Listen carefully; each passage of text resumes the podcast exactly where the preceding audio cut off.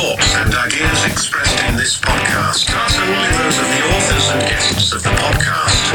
Listener discretion is advised. Welcome to Soberless Thoughts. I'm Mike Odenbeck, I'm Alex Gorley. and these are our. Soberless thoughts. And tonight we are drinking the king of beers, Hear ye, hear ye. the number one beer in the world. I think we looked that up one day. Yes, we did. Uh, it was definitely up there. I don't know. I, it was number one in America for sure. Well, that's con- that's the world, Yeah, yeah. I mean, that's our world. That's what our world revolves around. and it is delicious, ice cold out of the out of the old garage beer fridge. Mm. The Budweiser. One day when you go from Bud Light, you graduate to Budweiser. Yep, that's right. I like to call it Bud Full Throttle, B- Bud Full Throttle. yeah, or fully flavored. Yeah. Or uh what did I swear somebody called them Bud Diesels back in like the day. or Yeah, just that's that's got to be Bud Ice. maybe. It was I just I remember like somebody called some beer diesel. Like, yeah, give me a give me a Bud Diesel. Like like a Budweiser? Yeah, that's Bud Diesel because Bud Light is water and then uh You know, there's a there's a Budweiser like Nitro Budweiser. Oh, like made with the uh uh I feel like I've seen that, but I haven't tried it. And it's like a dark, like a stout almost. Yeah. Oh, it's good though, man. Yeah. Yeah. I haven't had that. I know they got into the uh, seltzer game too, I think. Yeah, that's the other out. That's like going the other direction. I know, yeah. It went, went from being extra body heavy and thick to let's can I have something that's alcoholic but it doesn't taste like alcohol? Yeah. It tastes a little bit kind of like a Sprite. Yeah. With a little bit of little bit of fizz. So what are we looking at with the Budweiser here? So Budweiser, made by Anheuser-Busch. Uh, we went over its cousin Bud Light, uh, the little brother. Let's call it the little brother, Bud Light. And this is uh this is the first, the original, the Budweiser. Um, this is uh, five percent alcohol. Uh, The style is an American lager. Uh, as we talked before, lager is a cold uh, fermentation, a colder fermentation. That's kind of the differences between the two. If you're looking for those tasting notes on it, it's uh, the the notes on this say, as I read it here, uh, brewed using a blend of im- imported and classic America aroma hops and a blend of barley and rice. Uh, I know rice and beers will actually make it lighter. Uh, Budweiser is brewed with time honored methods, including was it crushing? What is? Oh my god, crayusining, crayusining for natural carbonation and beech wood aging, which results in unparalleled balance and character. And yeah, K R A E U S E N I N G. It's got to be German. Krauschening. Yeah, yeah, that sounds right. yeah, let's go with that. uh, I lately have been loving Bud Light. I, I, it's like I don't know. Budweiser or Bud Light. Uh, I'm sorry, uh, Budweiser. Uh, I've, I was thinking two things at the same time. I just can't like. I guess I've been drinking craft beer and all these heavy cocktails, partly for this podcast, but other just in general. That now when I drink a lighter beer, I feel like I just I chug it. Like it's just it's it's so light that I just end up just it just goes down the hatch too easy. Yeah, I uh, I feel that my tolerance for uh, alcohol has gone up quite dramatically since we've done this podcast. Yeah. Uh, I remember a few years ago, I was sitting in my apartment, and I would buy a four pack of Kentucky Bourbon Barrel Ale.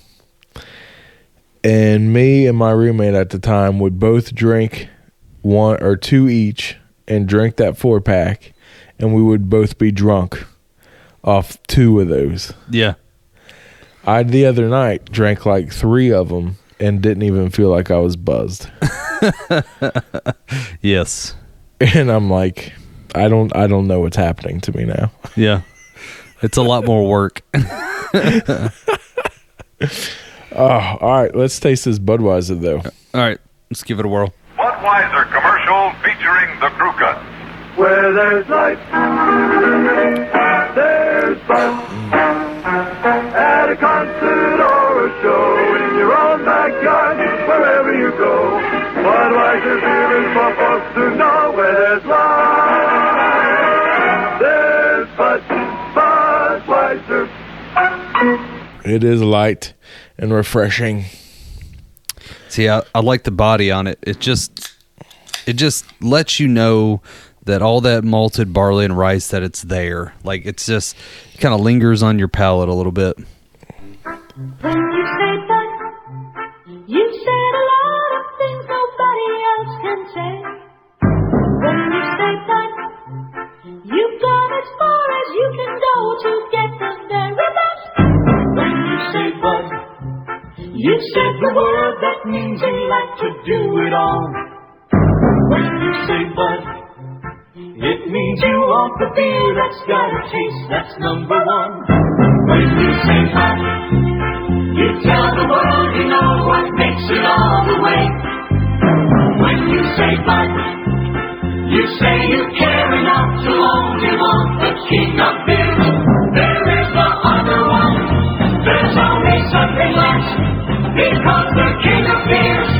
Is leading all the rest. When you say Budweiser, you've said it all.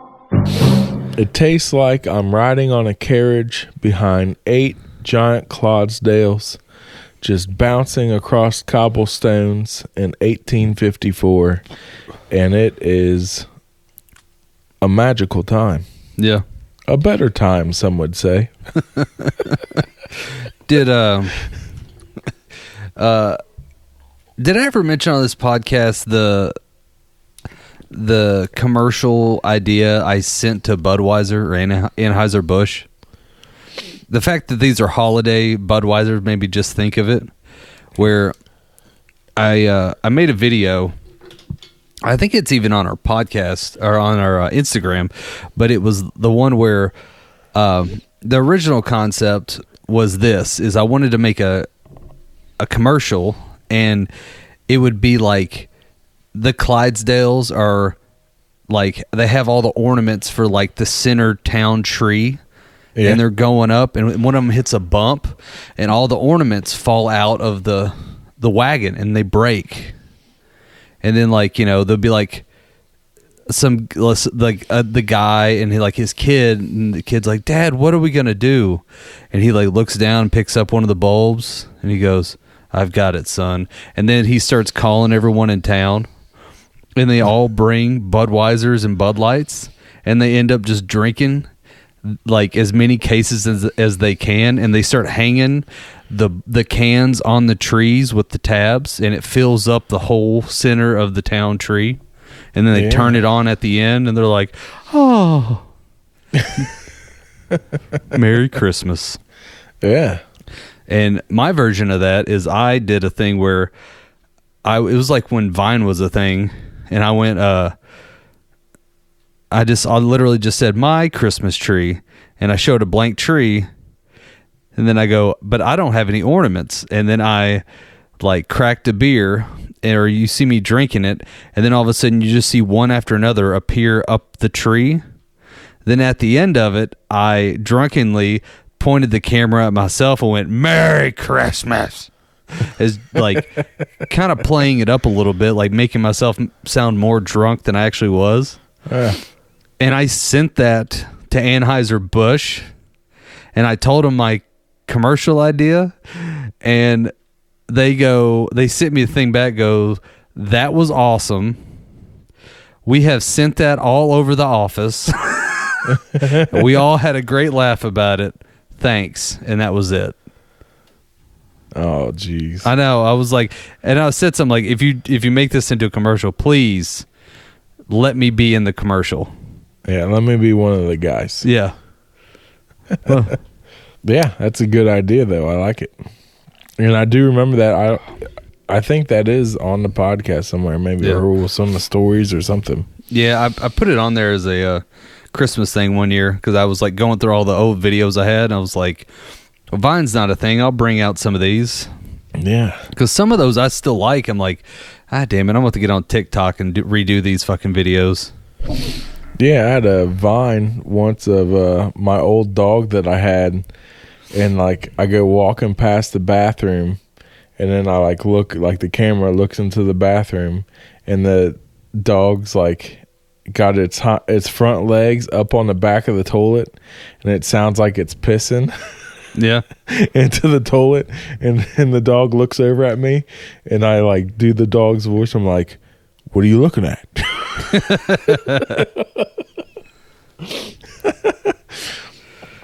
that was my uh, most popular Vine video that I made. I have to. Well, actually, my most popular one was uh. Say, all right. So I had one that I thought was, like, I thought was ingenious, and then there was other ones that are like didn't get as much play. But the one like my family loved the most, like my dad was like showing everybody because he just thought this shit was funny. But what it was is I had the camera like just kind of going and then i would uh, bring my face into frame but only as like the side view. So you just see my nose first then my eyes then my side of my cheek. And the way my hair was sticking up it, it i literally just woke up and my hair does this but it kind of made a mohawk.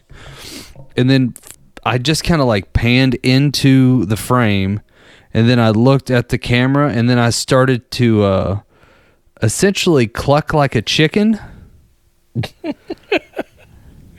and then cut it off. And it was just like the pacing of the video and the timing was perfect. And like you just kind of see what I'm talking about because my hair is shaking like that shit on top of their head. Yeah, Um, dude, I don't know why, but man, my dad thought that shit was hilarious. And dude, they were passing that around at Thanksgiving. Like, did you see what Alex did? Look at this shit. Uh, I don't know how to segue Vine into what we're talking about tonight. well, Budweiser would have been a good segue because uh, that's a town full of people that might have issues. Uh, Yeah, so tonight we're talking about uh 10 signs uh someone you know may be an alcoholic. yep. And this is uh I'm pulling this up off of the uh, cornerstone for recovery.com because this is soberless thoughts. And I thought, you know what?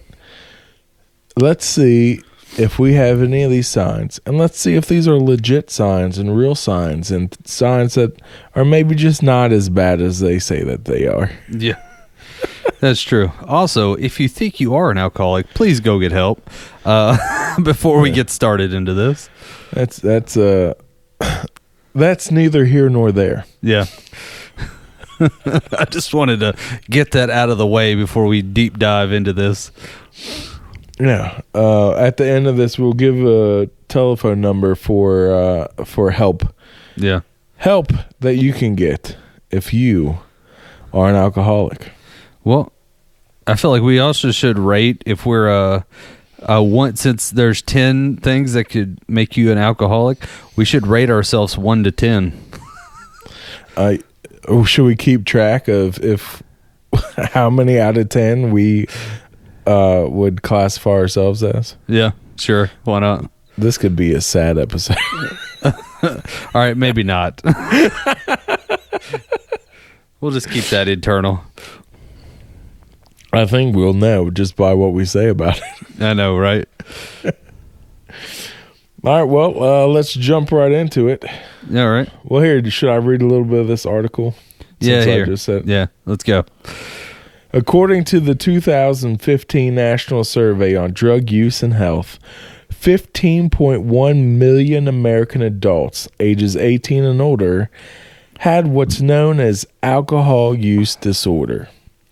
Based on 11 criteria regarding individual drinking habits, AUD is that the what I just said? Alcohol use disorder. That's it. Yeah. AUD is alcohol use disorder for future reference. Can be classified as mild, moderate, or severe. The latter of which is what, in layman's terms, is considered alcoholism. That number amounts to 4.5% of the entire United States population, which means chances are good you probably know someone who has a drinking problem. Yep. I bet somebody listens to this podcast right now. Yep. If it's someone close to you, it may be enough of a concern that you want to offer help. But how do you know for sure? There are a number of warning signs you can look at that may reveal whether someone you love may need help. And then we get into the 10 signs. Can I already tell you what I'm starting to feel right now before we get into this? Yeah, Uh, sure. I'm getting the same feeling. I don't know if you've ever watched Train Spotting or Requiem for a Dream. Oh, yes. Uh, If you've ever thought that you might have any kind of issue or if you've ever experimented with anything, I feel like when you watch those movies, you hate to watch them because you watch someone's life get just deteriorated by something or if- if you've ever seen the effects of it but you watch these movies and you're like i hate this movie. Like like i remember having this conversation with a guy who was i mean he uh, he was uh kind of on pills for a while and me and him were talking about requiem for a dream he goes i can't fucking stand that movie and I was just like, dude, it's just too real. I've just seen too much, and it just hits too close to home. I'm like, I get it. I totally get it. All right. So, what are you trying to say, Alex? I'm freaking out, man. No, uh, Are you you think there's going to be our families are just going to come running out of the and be like, "This is an intervention." no, no, I don't think. But it's just one of those things. It just makes you look down the rabbit hole and do self analyzation, and you're just like, ugh. Uh, eh, uh, uh, I don't know. Yeah, Yeah. I mean, that's why you just can't take life too seriously. Amen. All right. Well, number one on our list. Their entire social life revolves around alcohol. Right off the bat, I don't see a problem with this. Yeah. They're enthusiastic about events where alcohol will be available and tend to avoid ones that do not. Every social function or celebration has to involve alcohol. I mean, so let's think about this. Let's break this down a little bit. Yeah. As an adult, I don't think I've ever gone to a social gathering that didn't have alcohol, whether I brought it or not. Yeah. I mean, it is more of a. See, this is like some of the subjective part of it because it's like if you go to a wedding, there's probably going to be alcohol.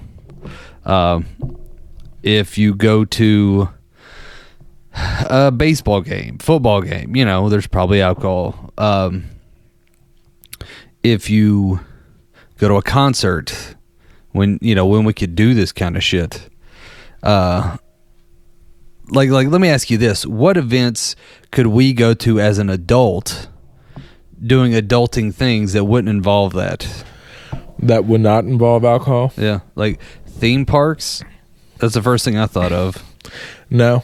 I mean, Kings Island up here in Cincinnati, where I live, uh, they got alcohol. I mean, You can that's buy true. Giant. You can buy like a big fucking liter and walk around with it. see i wouldn't because i'd probably throw it up from the rides Yeah. See, if you're a guy like me, you don't even get on the rides anymore. no i've my inner space continuum is just jacked up I rode the Beast with my son. The last time I rode it, it was getting night. It was like getting dark out and uh, starting to drizzle a little bit. And he wanted to ride in the very front seat, of course. You know, as Yeah. you do when you're a young teenager. yep And I think I screamed like a little girl the entire ride. and uh, kept screaming, "It's going too fast! It's going too fast! It's going too fast! This was stupid! Why the fuck did I do this?" You know. Yeah. and uh, that was the last time I rode a roller coaster. and Uh, of course, he's like crying. He's laughing so hard at me. See, I just, dude, even like, all right, I can handle roller coasters for a, a good bit. I can't handle rides that go round and round. I just can't. Never have been.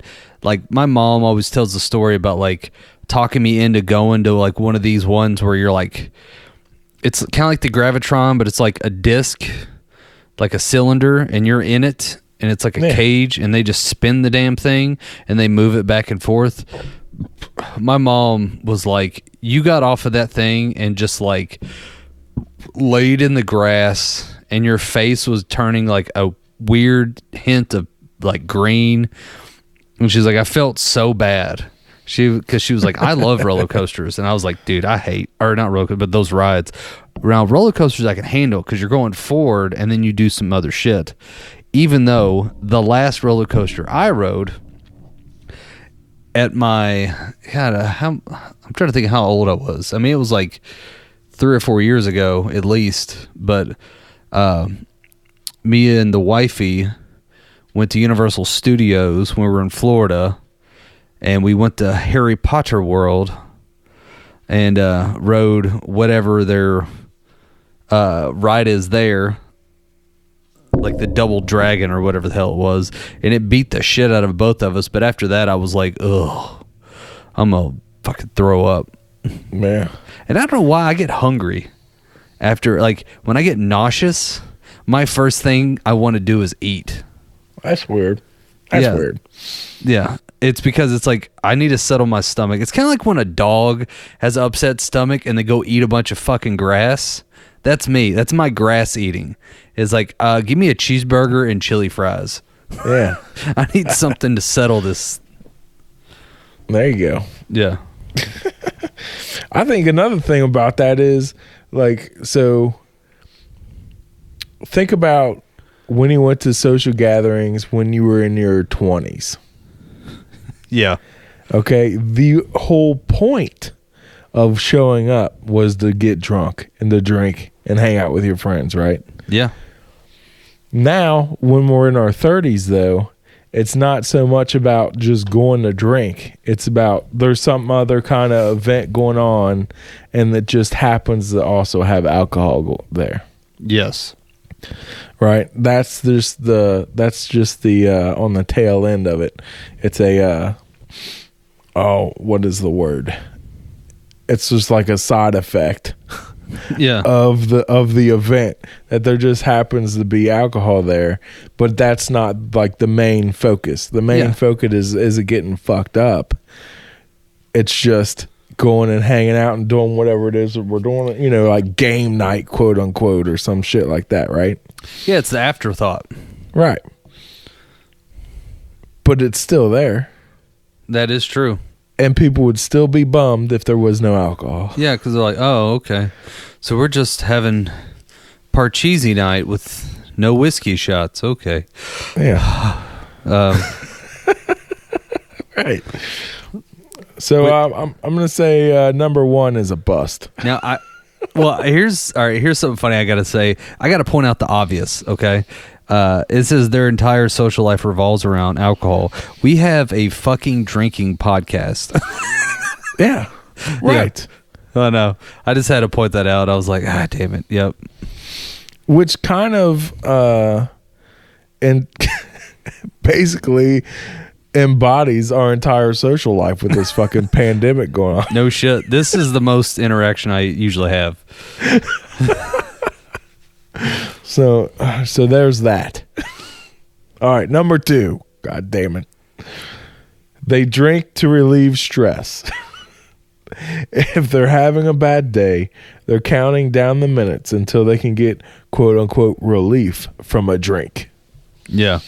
How many times do you come home from a really shitty day and like, you know what, fuck it, and just need to drink a beer? I'll be honest. I don't always see that's one of those things I don't normally do. Now I will say I've had I feel like this is two parts because they get they feel relieved of stress if they are having a bad day.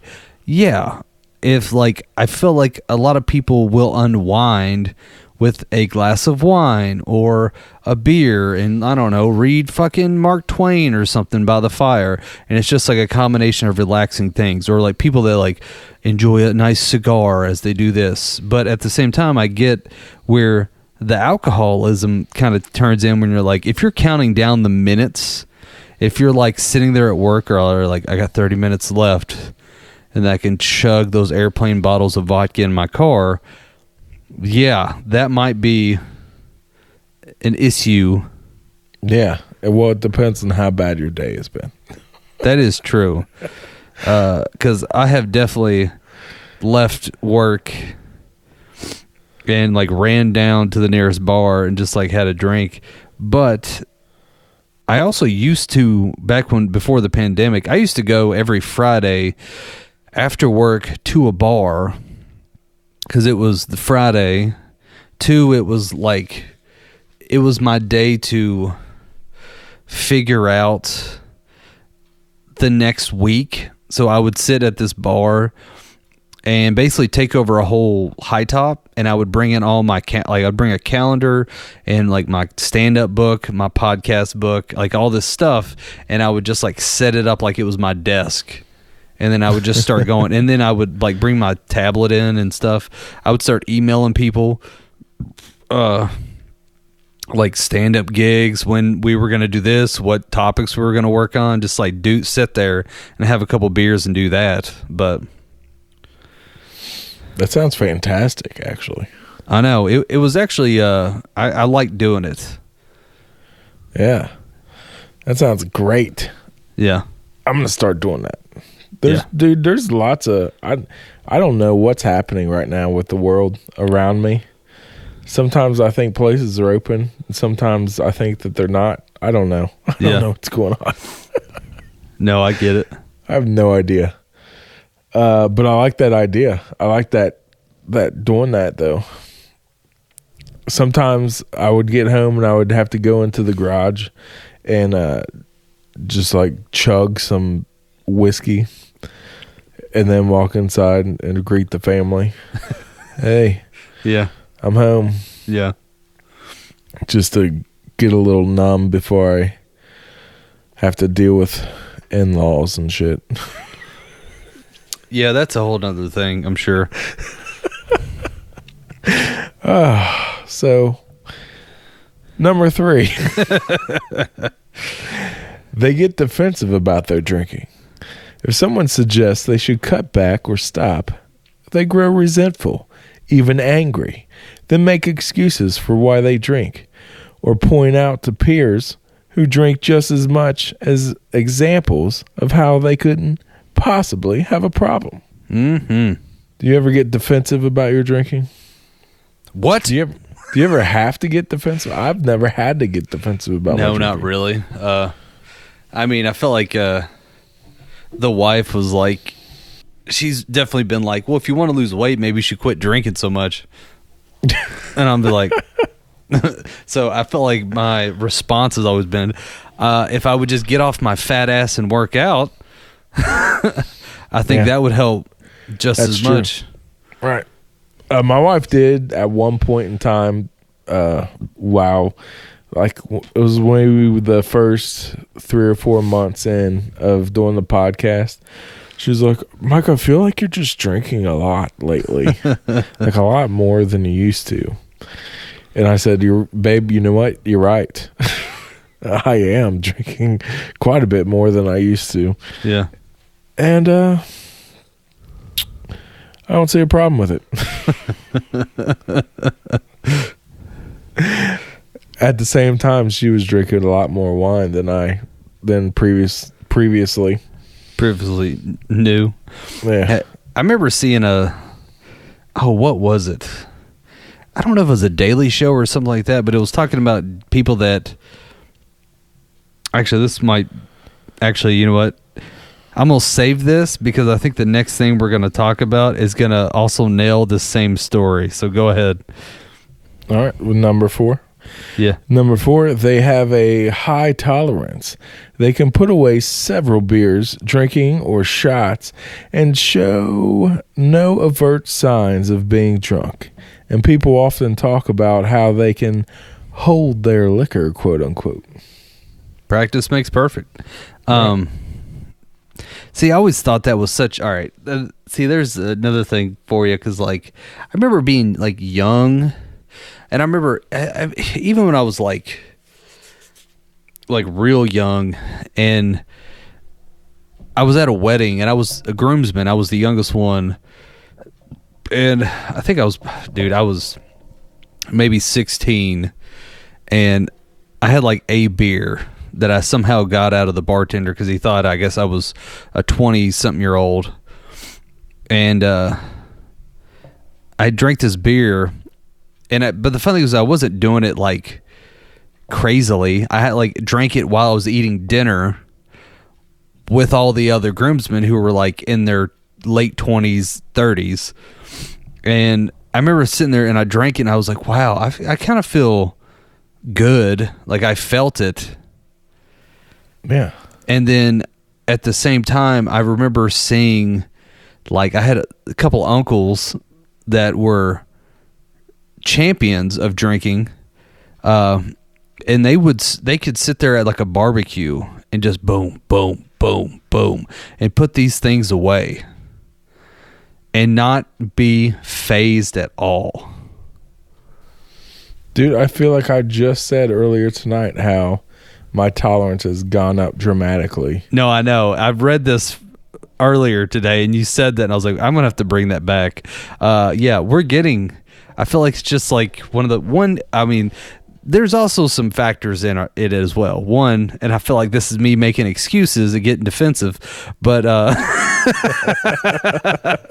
but it's the reality of the fact that like a you know we've had some years drinking on us two i've definitely put on weight and the more you weigh is a big factor on the effects of alcohol on your system so if you've you know if you're heavier it's going to take a little bit more uh, the other thing i was going to tell you about the tolerance thing is there was a i guess a serious concern in ireland I don't know. I don't know if you know this about Ireland, but they have a little bit of a dilemma with alcoholism.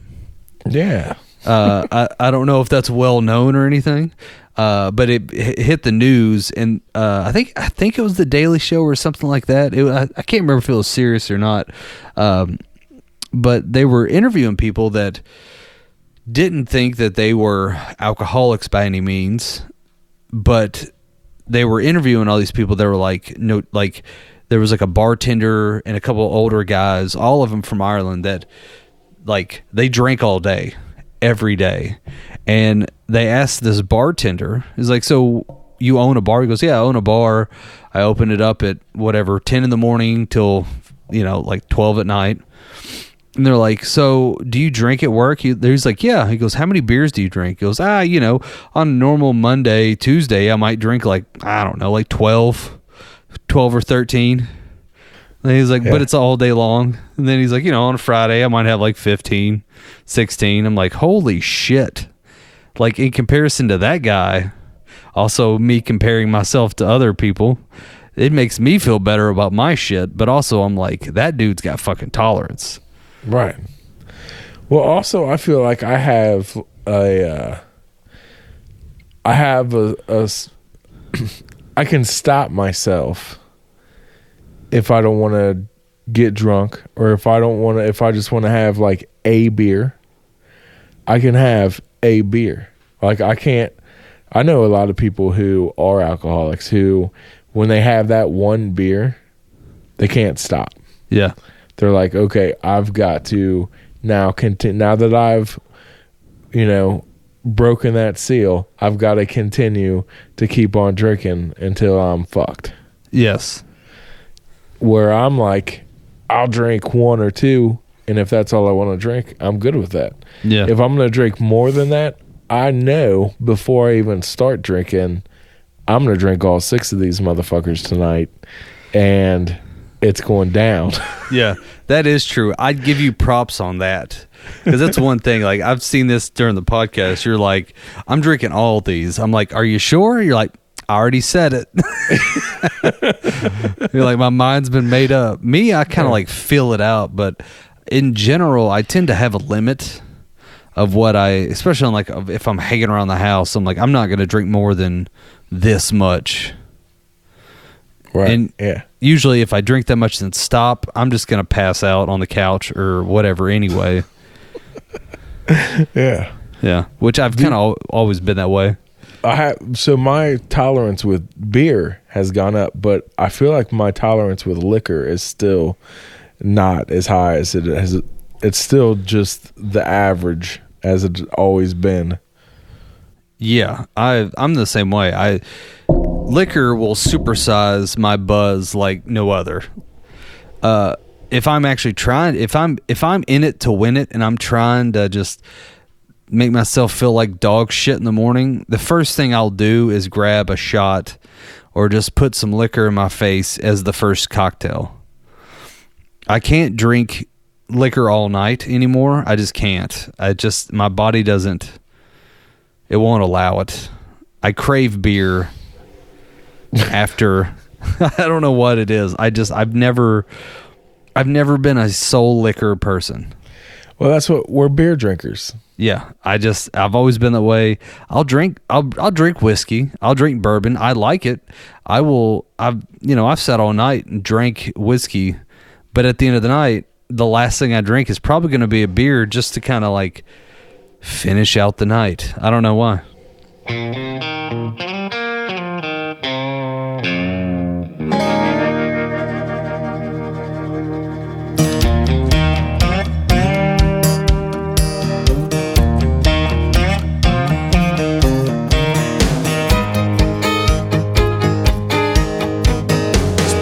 Night with Jim Beam and Johnnie Walker Red.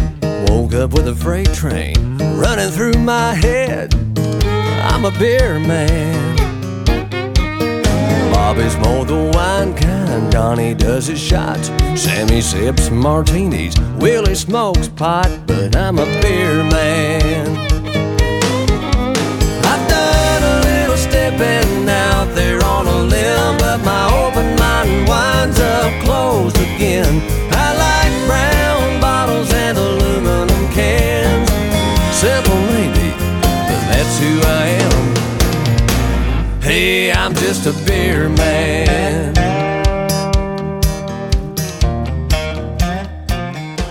Number five. Their personalities change when they're under the influence. If they're shy, they become gregarious. Is that the right? Is that how I pronounce that? Yeah, you got it. If they're closed off, they become overly emotional. If they're gentle, they become aggressive. I have definitely met some of all these. Um, one, alcohol makes you lose inhibition, so you tend to be more relaxed. And that's actually like as a bartender, that's some of the signs to tell if someone's shit faced or not. If you have to cut them off, is they get loud, they start cursing more, and uh, they just start acting wild essentially. So in general, that's like something you have to watch out for. Now, I do know some people that I swear we've all I feel like we've all known a fight monster. The guy that gets some fucking not even guys, girls too. Like anyone. I've, I've we met people that have they get enough of something in them and then all of a sudden they're like, "I'm going to go punch that dude in the face." You're like you're going to go get your ass whipped Yeah. and then I'm gonna have to watch it. Like, please don't. Oh yeah. I yeah, I know guys like I know guys that I refuse to hang out with nowadays because they're like that. Yeah, Because once they get drunk or they start feeling the buzz, the first thing they want to do is go start a fight with somebody.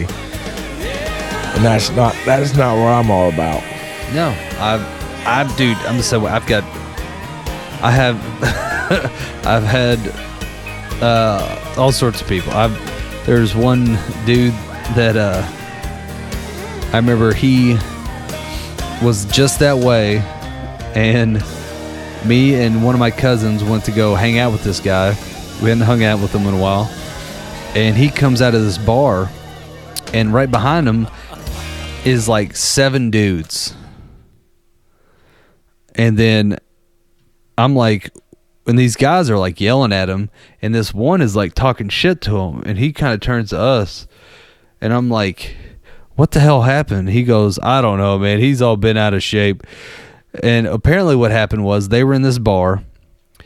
My my friend is shit faced. He used to be like kind of like Mr. Football back in the day, and he this is like after he's out of college, so he's still kind of like in that in between stage. And he's not like a small dude, but he's not a big dude either. And I guess he bumped into this guy who was shorter than him, and he looked at him and goes, "Get out of my way, little man," and then just kind of like punked him, right? And the guy he said that to was shorter, but the dude was swole Yeah.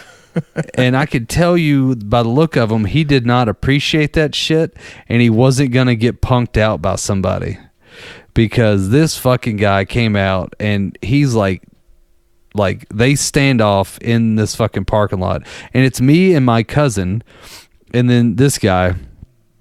And then we're looking at them two about to fight, and then there's seven dudes on the other side of the circle, all with that guy. And this dude is like, I don't know if he was like a running back for the college we were around or what, but he was stocky as shit. And I'm like, why in the fuck would you talk shit to that guy? I get it. He's shorter than you, but he could probably like bench press all of us. Like it was stupid. and this guy is so shit faced. The guy, like, I'm, I'm trying to play like like the mediator, like, hey man, look, he's obviously shit faced. He can't even stand up. He's just being a dick. And he goes, No, I know. And he's like saying all this. And then my cousin's like, No, fuck that. Fuck this little guy. Like just still talking shit to him. And then so the guy looks at him and he like like takes his hand and makes a fist and goes, I'm gonna punch you in the face and I'm going to give you to the count of three to back down. And this guy is just standing there, and the guy goes one, two, three. And by the time he hit thruh, that guy punched this dude in the face so fucking hard and so quick, like a tap tap tap tap. And the first one straight made made my buddy straighten up and just fall back like a falling tree. And as he's falling backwards, this guy is just fucking just boom, boom, boom, boom, and just boom hits the ground. And at the same fucking time, an ambulance happens to drive by and literally scares everyone off, picks him up and throws him in the back of the ambulance and drives him off to the fucking hospital. Wow. What luck. Yeah, and that guy was broke upon broke. And then the next, then we go pick his ass up at the hospital, and he's yelling at us. Of course, he doesn't remember half of the shit because he's like, "Why the fuck? I can't afford an ambulance ride." He goes, "I don't have insurance. I don't have any fucking money, of course." And he just refused all service. He's like, "Get me the fuck out of this thing," and just like basically just walked out of there. He comes back to our house, and then uh, we're all pissed at him just for putting him in that situation. And we had a couch, and he, because he didn't get anything fixed, he spit fucking saliva and blood all over this fucking couch all night long and he thought it was the funniest shit ever and we had to throw that fucking couch out just covered in ass and blood Ugh. so Ugh. i don't go drinking with that dude Yeah. Oh, dude, I'm a lover. I'm a lover when I drink, and I'm a lover when I'm sober. And Yeah. I just think it it just intensifies my love when I drink. Yeah. Now I'm right there with you, bro. I uh, can, I don't know why this made me think of this. Can I tell you something crazy I did one time in college? I don't know why.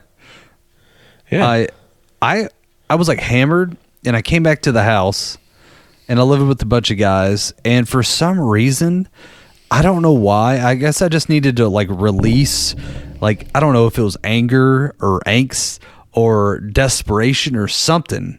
But I started to take all our dishes and throw them out the fucking back door.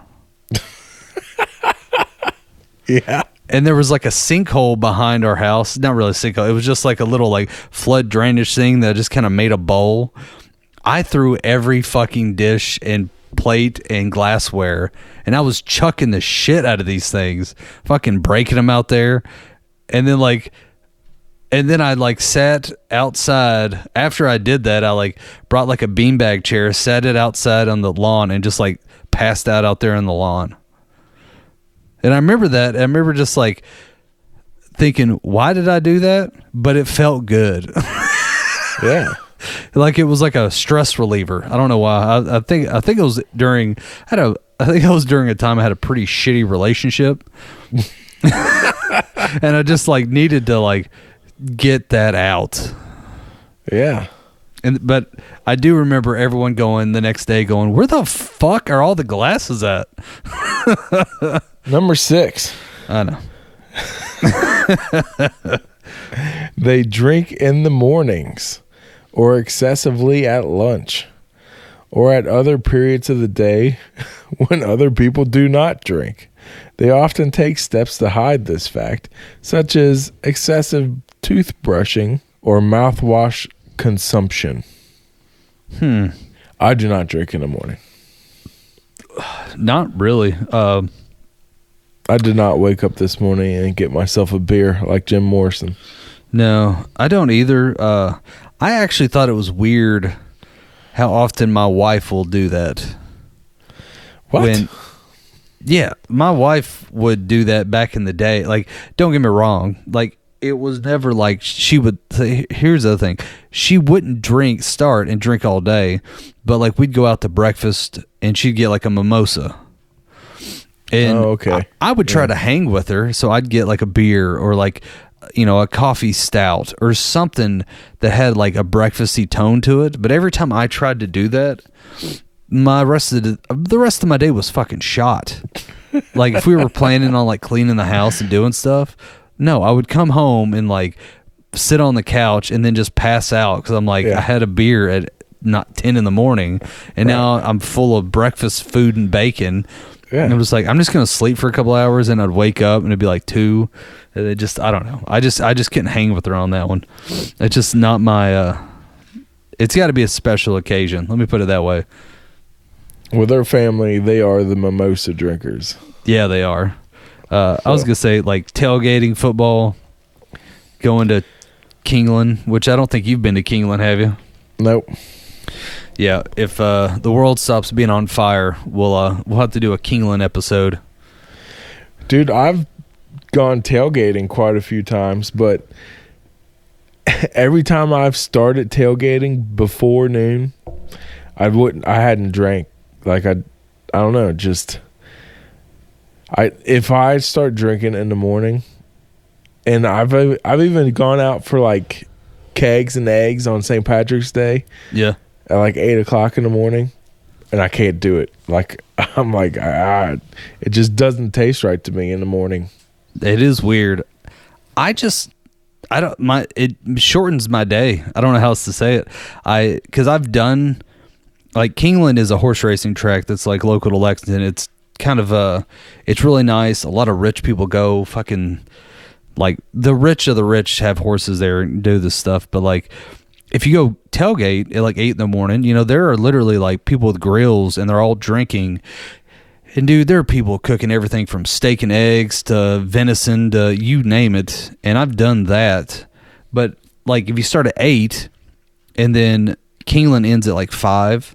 I was just talking to somebody about this the other day. And you leave Keeneland around five, you get home around six. Well fuck, dude, I would pass out. Because Well, I've yeah. been drinking all day. And then Your like I- day's over. Why not? Keeneland's over. Might as Yeah. well go to sleep. I, I wake up at like two in the morning and then have to go back to sleep and try to sleep the rest of it off. No, you get up at two in the morning and then you go back out to the bar. Shit. Oh, uh, yeah. So I don't. I've known people that have like had like those bottles of mouthwash that they would keep in like the glove depart- the glove compartment of their car because they're like, "Oh, I got to rinse my mouth out of cuz I just hit a bottle of Jack Daniels or something at lunchtime." Mm-hmm. Dude, there was this other guy, he would we would have uh like water bottles that we would carry with us or just have with us. Uh, um, we'd be driving forklifts and shit on this job Yeah. and he had this water bottle that he had, and I swear it was solid, nothing but vodka. Oh. And he would just walk around, just be like hitting this water bottle, and just be hammered, Yeah. hammered, and and he'd be sweating. It'd be summertime. He'd be sweating. You just smell. You just reek of alcohol. Like, what do you? You got something in that water bottle? He's like, what are you talking about? And it'd be gone. Yeah. oh God, I couldn't imagine that. yeah. I can't work drink. Uh, I can't work drunk. Like, I can't like. I can physically do it. I've done it. I don't like to do it. I've had a lot of jobs that have the opportunity to drink while you work, and I just don't find myself operating at a decent enough level to get the job done. One time, one time on an old job of mine, I fucked up. I had like a long, like four hour break before I had to go back and do something. And me and a couple other of my coworkers went to the liquor store and got a bunch of little airport bottles and chugged them and then drank a couple beers out in the parking lot and then came back inside. And, uh, dude, it, it was the worst like last two hours of work I know, I've ever right? had in my life. I couldn't. I was so like that. All that alcohol hit me all at once, and I had, but I couldn't just like enjoy the buzz. I had to focus on what I was doing on my job. Exactly. I'm running like machines and like massive fucking kilns and shit. I'm like, I gotta focus. and I can't focus, and the whole fucking plant's spinning around. me. I'm like, this is. I'm like pulling my hair out. I can't handle it. so that was like the one and only time that ever happened, and I remember like sitting out in my car after I finally clocked out that day, just and just leaned my seat back and passed out. Like, fuck this. Yeah, like functional alcoholics, I got to give you props on the level. Like that shit's not easy. Like there, I don't know what it is, and I'm sure you shouldn't congratulate someone like that. But there is a level of like I don't know what the like multitasking, like understanding your own body's mechanics while operating at the same time at a at a functional level that n- the rest of us can't grasp. Like there's something to that. I don't know if it's intelligence or body like you have a high threshold for pain or whatever the fuck it is, but like there's something to it cuz like I've I've done I've done a like I've done I've gone to work I guess hammered a couple times. Like there was one time you know I went to Keeneland uh I said I'm going to go drink at Keeneland and whatever and then I go to my job afterwards which at the time I was a server. And I got to tell you I was a great server until I dried up and got sober and I went from being like the greatest, like go lucky, hey everybody, we're we're gonna have some great times, and I and like cutting up jokes to like, I want to leave. This place sucks. I don't need this money that bad. Um, But uh, you know, I've also done the th- same thing bartending. I don't like. Well, there was one Sunday I remember I had a. I, I decided to play a game, and the game was I'm going to take a sip of everything I make. So what I would do is I would like if I had a cocktail, I would mix the cocktail, I would pour it in their glass, and then I'd have a little bit left over in my shaker and I'd pour it in a separate glass and I would drink that. And I kept doing that every single time I made a cocktail. And by the end of the night, I'm just I'm fucking up orders. and it was like not even fun. Like I stopped doing it, and I was just trying to focus on like, okay, this person needs this. Like it was just too much. I couldn't multitask. It just Yeah. yeah. Then I couldn't imagine doing something worth a shit. I Like I'm think, sure. I think functional alcoholics are a lot like break dancers. their their body awareness is what it is. Oh, muscle memory. Yeah. That's what it is. Yeah. They're on the same level. Yeah, man. Number seven, uh, they don't know when to quit, even if they set a limit. I'm only going to have three drinks tonight, they say. Well, they seldom, if ever, adhere to their own boundaries, but they push to keep the party going even after everyone else is ready to call it a night. I think I just talked about that a, a few minutes ago, where I'm like, if I'm going to drink six beers tonight, I know I'm going to drink six beers tonight, and God damn it, I'm drinking six beers tonight. Yeah. If I'm just going to have one, I'll just have one. Yeah. I uh I definitely set boundaries for myself and hel- it actually helps to keep me in check. I uh I And you adhere to those boundaries? Yeah, for the most part. Um like there for a while I was routinely I've kind of like I swear COVID kind of jacked me up on this, but like there for a while I was only drinking like podcast night and then Friday, Saturday, Sunday, and I would not do it during the weekday. Now that was when I had like a job that was like Monday through Friday, and then we would do this. Um, but between COVID and like new job kind of stuff, now I've been doing it kind of like a uh, uh, one day on, one day off. Like if I drink this night, I cannot drink tomorrow, and I just Yeah. kind of keep doing that, and then kind of getting back into that again, I guess. For a long time, I only drank the night that we did podcasts.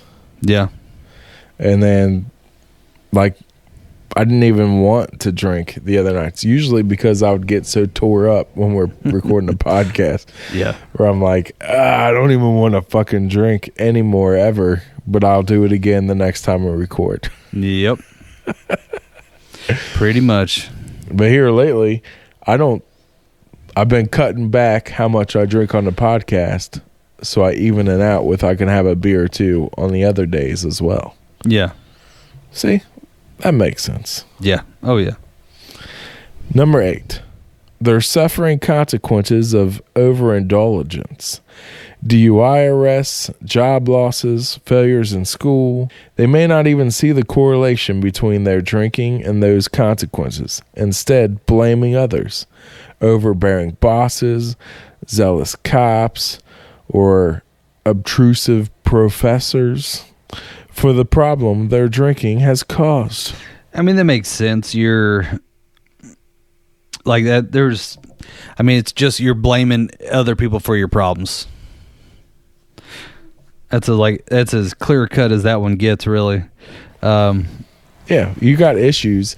If drinking is giving you issues, then you have an issue drinking. yeah, basically, And that's what that boils down to. yeah, Drinking should be something fun that you do and that you can enjoy that only brings joyness and, and happiness to your life. that's right. And once it starts bringing other things into your life that's not joyous and happiness, well, then you need to start thinking about not drinking, yep, right? that's right. I mean, let's go with that. Number nine, they make rash decisions while under the influence, insisting they're okay to drive, or leaving the bar with a complete stranger, or other actions that sober judgment sober judgment would prevent them from undertaking. Which we've kind of hit on this earlier tonight too. Like I think uh sometimes when you drink too much at the bar and you go home with a random stranger, I don't think that's always a bad thing. Now you might have uh, planned to do that early in the night. You're just finding the right person. Uh, yeah. Kind of like how I said, I'm drinking six beers tonight. Yeah. They said, I'm going home with somebody tonight. Yeah. And they succeeded. Yeah. Lucky them. You know, I couldn't tell you how many Right. times I tried when I was younger. Right. And failed miserably. All the time. Pretty much uh, 99.9% of the time. Yeah. That's just because you're not an attractive female. That, yeah, I know. Uh, I just don't have that game. When uh, one of my friends who just who just happens to be an attractive female was complaining about that one day like she was saying how she just wanted to get laid one day, right? And I'm like look in the fucking mirror. Like you can literally go to any bar in this town and just go home with any dude you want to go home with. Yeah. You just walk up to them and start flirting with them, and that's it. Done. No, no, it's not like that. Yes, yes, it is exactly fucking like that. Pretty much. And the sooner you women realize that, the better off you'll be. Or that guy that you've been like, he's been such a great friend. Yeah, he's been wanting to hit it, but you just haven't allowed him to. All you got to do is go, all you got to do is give him a call at like one o'clock in the morning, go, get over here. Five bucks says he'll be there and he will be prepared. yeah. No, no guy has ever friend zoned a girl. no, not at all.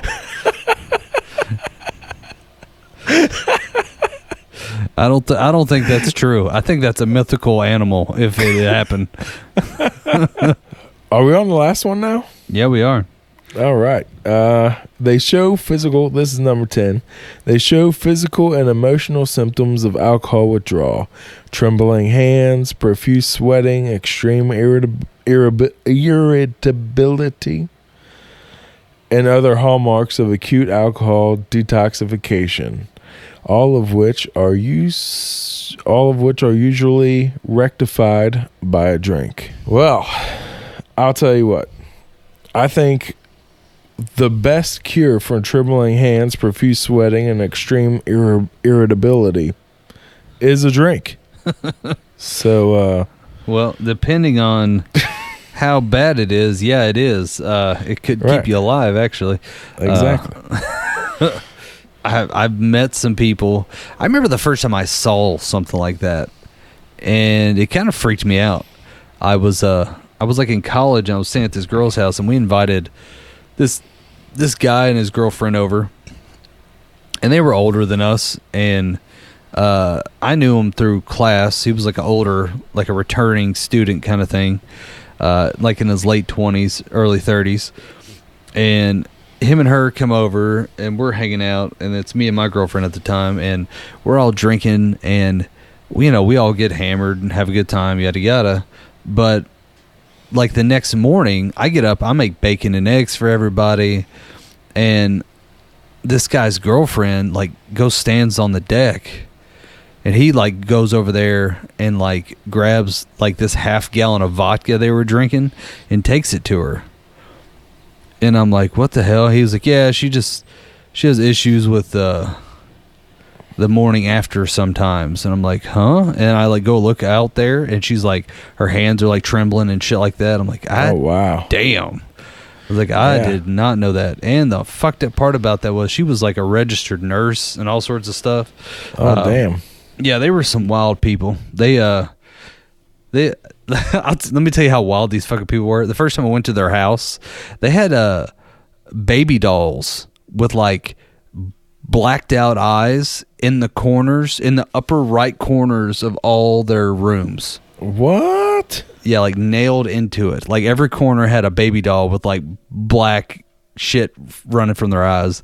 And I was like, this is fucked up Yeah. and then they were like not saying that everyone that's this way is it but that's the first time i like met anyone that first that ever told me that they were pagan um and i'm like looking up at these fucking weird ass baby dolls and looking at them like what the fuck is going on here it was like the first time i met like it might have been after that when i actually went to their house when i started going like these people were kind of fucked up. Uh, once again, not saying that pagans are fucked up in general, but just these ones were. Uh, Dude, that'd be enough to have me never come back. Oh yeah. Oh, dude. Well, they his uh that that dude's girlfriend was uh oh um what's the English word for it? A bitch. Um, yeah.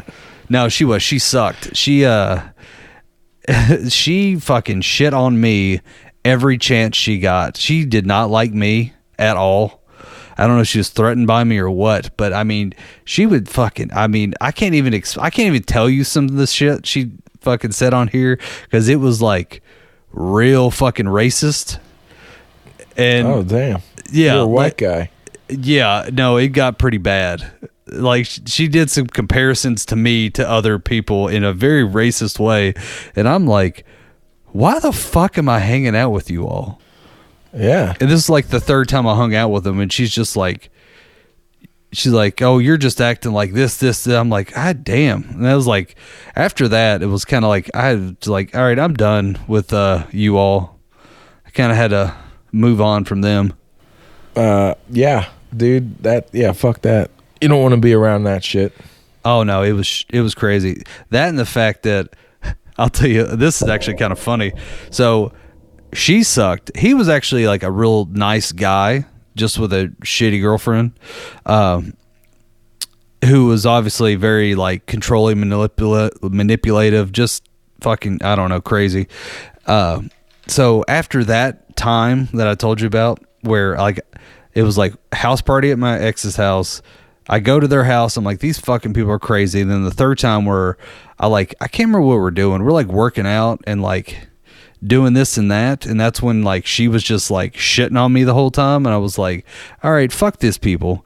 Well, I didn't talk to him for like a year, right? He called me out of the blue and he just goes, "Hey, hey, man, how are you?" I'm like, "I'm good. How are you?"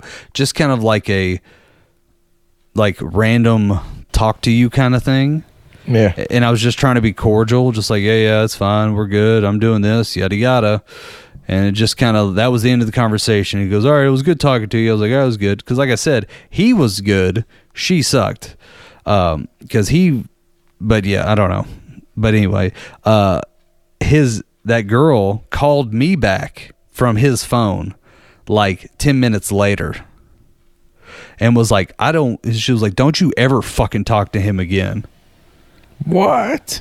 i was like what she was like i don't fucking like you and if you ever come around here i swear to god i'll beat the fuck like just telling me crazy shit like i had done something Holy shit. and I was like, you don't have to worry. She's like, what the fuck? I don't believe you lying piece of shit, like all this shit. And I'm just like, okay. Uh you don't have to worry. I will never talk to you all again. I think you all are disgusting. Bye. And just fucking hang up. You think maybe he was bisexual and he confessed to her that he had a thing for you? I mean, he could. He could have had like a uh, a thing for me like that. I I just don't think she just she just didn't like me in general. I honestly I don't think she liked him having. I think she didn't like him having anything other than her. Is what I thought it was. He like Yeah. I I was like because like I said he was actually nice. Like he was he was a normal person. He was compassionate. He like like he was a super nice guy. Like I had a class with him. Not the like I actually helped him with his homework and shit because he was having trouble.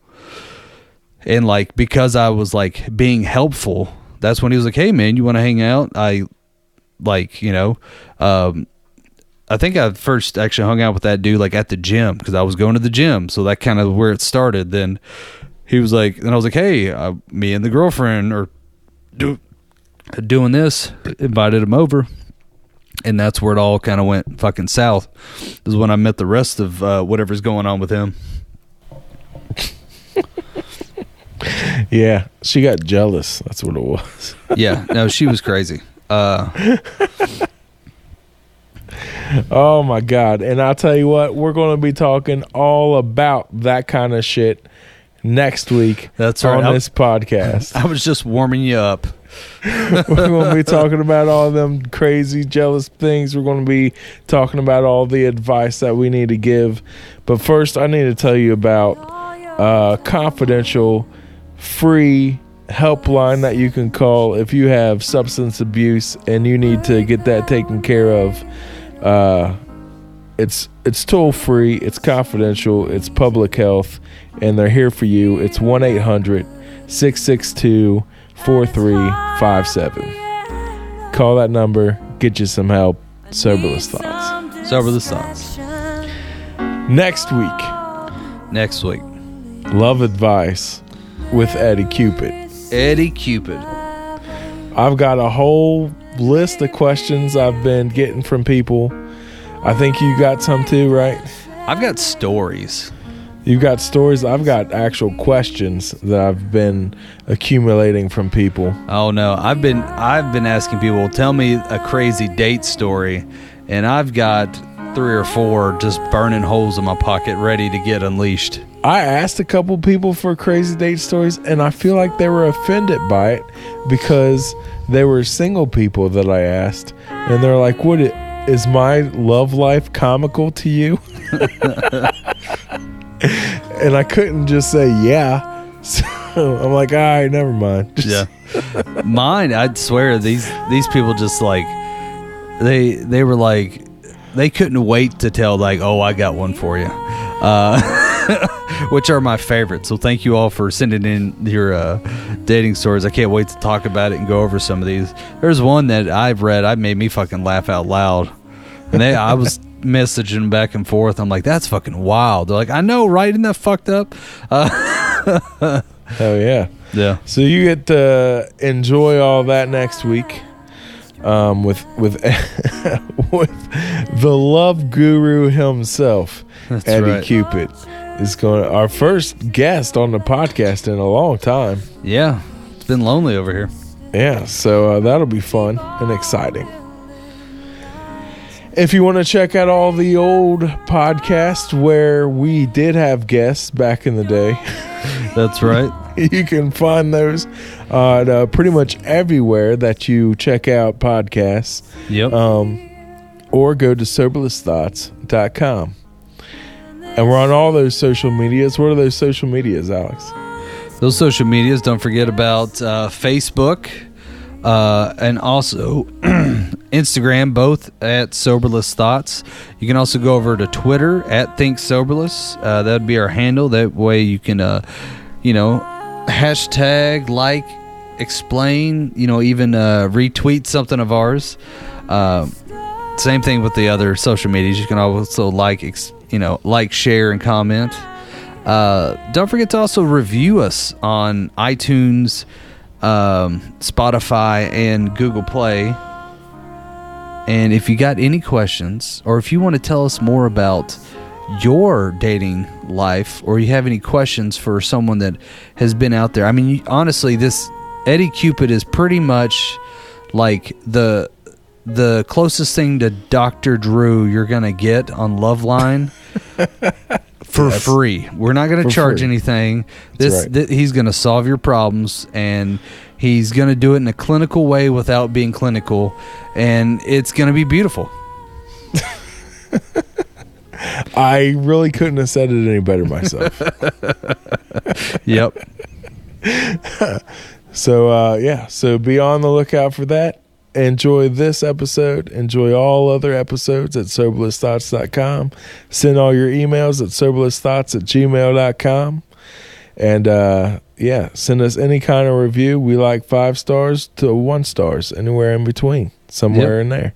And then say something too, like, like I fucking love that Alex Gorley's face. Yep.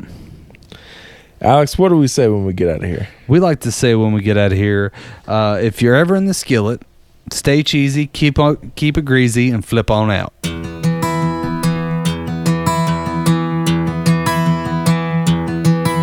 The trouble with drinking is it ain't no trouble at all.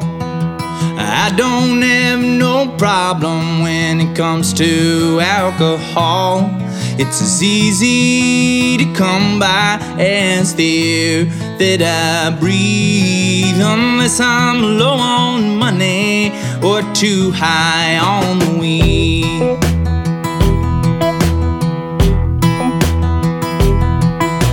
Some guys lose their woman. Some guys lose their nerve. Some guys lose their temper and use those nasty words. I just lose my troubles in hell if I don't mind. When I wake up tomorrow, they'll be too easy to find. Cause the trouble with drinking is it ain't no trouble at all. I don't have no problem when it comes to alcohol. It's easy to come by as the air that I breathe. Unless I'm low on money or too high on weed. Now, I ain't one for singing all them drinking songs. I'd rather leave it to old Joe Fletcher and keep on keeping on. But I sure love the drinking part, and think it loves me. So I hold this beer in my hand if after happily. The trouble with drinking is it ain't no trouble at all. I don't have no problem when it comes to alcohol. It's as easy to come by as the air that I breathe. Unless I'm low on too high on weed.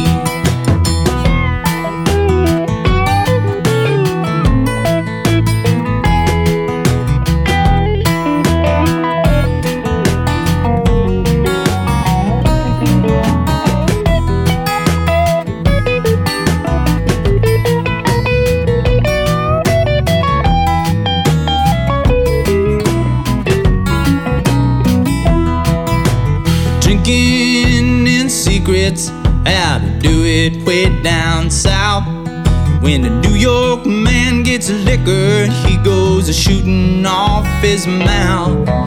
But back home in the Midwest, we all drink with the band. And it's usually too much, and it's usually from a can. Cause the trouble with drinking is it ain't no trouble at all. I don't have no problem when it comes to alcohol. It's easy to come by as the air that I breathe unless I'm low on money or too high on the weed. It's as easy to come by as the air that I breathe unless I'm low on money or too high.